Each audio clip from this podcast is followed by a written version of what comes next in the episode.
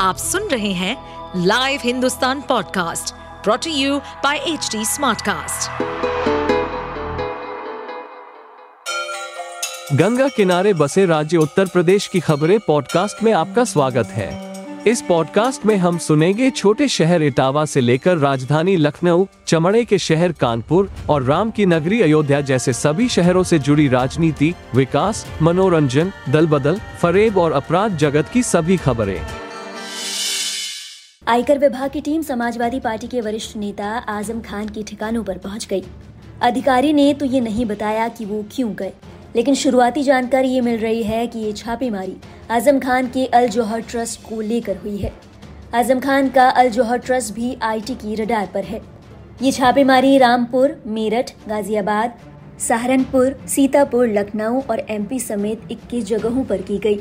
सीतापुर में आज़म के करीबी रिजेंसी पब्लिक स्कूल के प्रबंधक के यहाँ आयकर विभाग की टीम ने छापा मारा।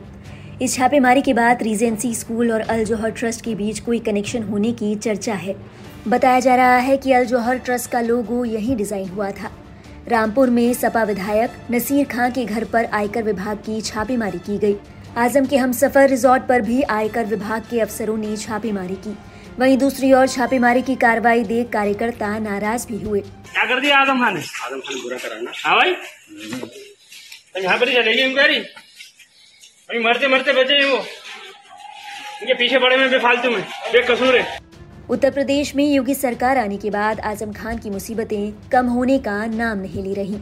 आज़म खान को हेट स्पीच के मामले में सजा भी सुनाई जा चुकी है। इसके चलते उनकी विधानसभा सदस्यता भी रद्द हो गई थी। इसके अलावा, आज़म खान की रामपुर में मौलाना अली जौहर नाम की यूनिवर्सिटी भी जाँच एजेंसियों की रडार पर है। इस यूनिवर्सिटी को मौलाना मोहम्मद अली जौहर ट्रस्ट संचालित करता है। आज़म खान के खिलाफ साल 2019 में जौहर यूनिवर्सिटी के लिए ज़मीन कब्जाने के 30 मुकदमे दर्ज हुए थे। तब प्रशासन ने उन्हें भूमाफिया घोषित कर दिया था और अब आईटी की छापेमारी आज़म खान के 21 ठिकानों पर की गई। छापेमारी पर समाजवादी पार्टी के नेता रामगोपाल यादव ने कहा, ऐसा लगता है कि दिल्ली में बैठे लोग हताशा में ये कदम उठा रहे हैं।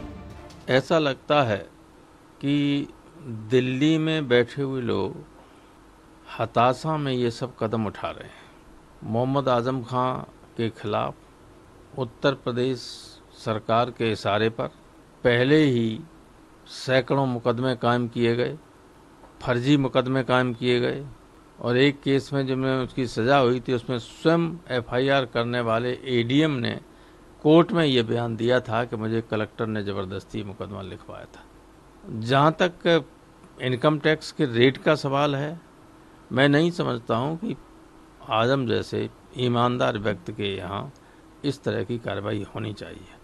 उनके यहाँ अपना कुछ नहीं है, यूनिवर्सिटी का कुछ है तो वो सार्वजनिक है, वो किसी निजी नहीं है।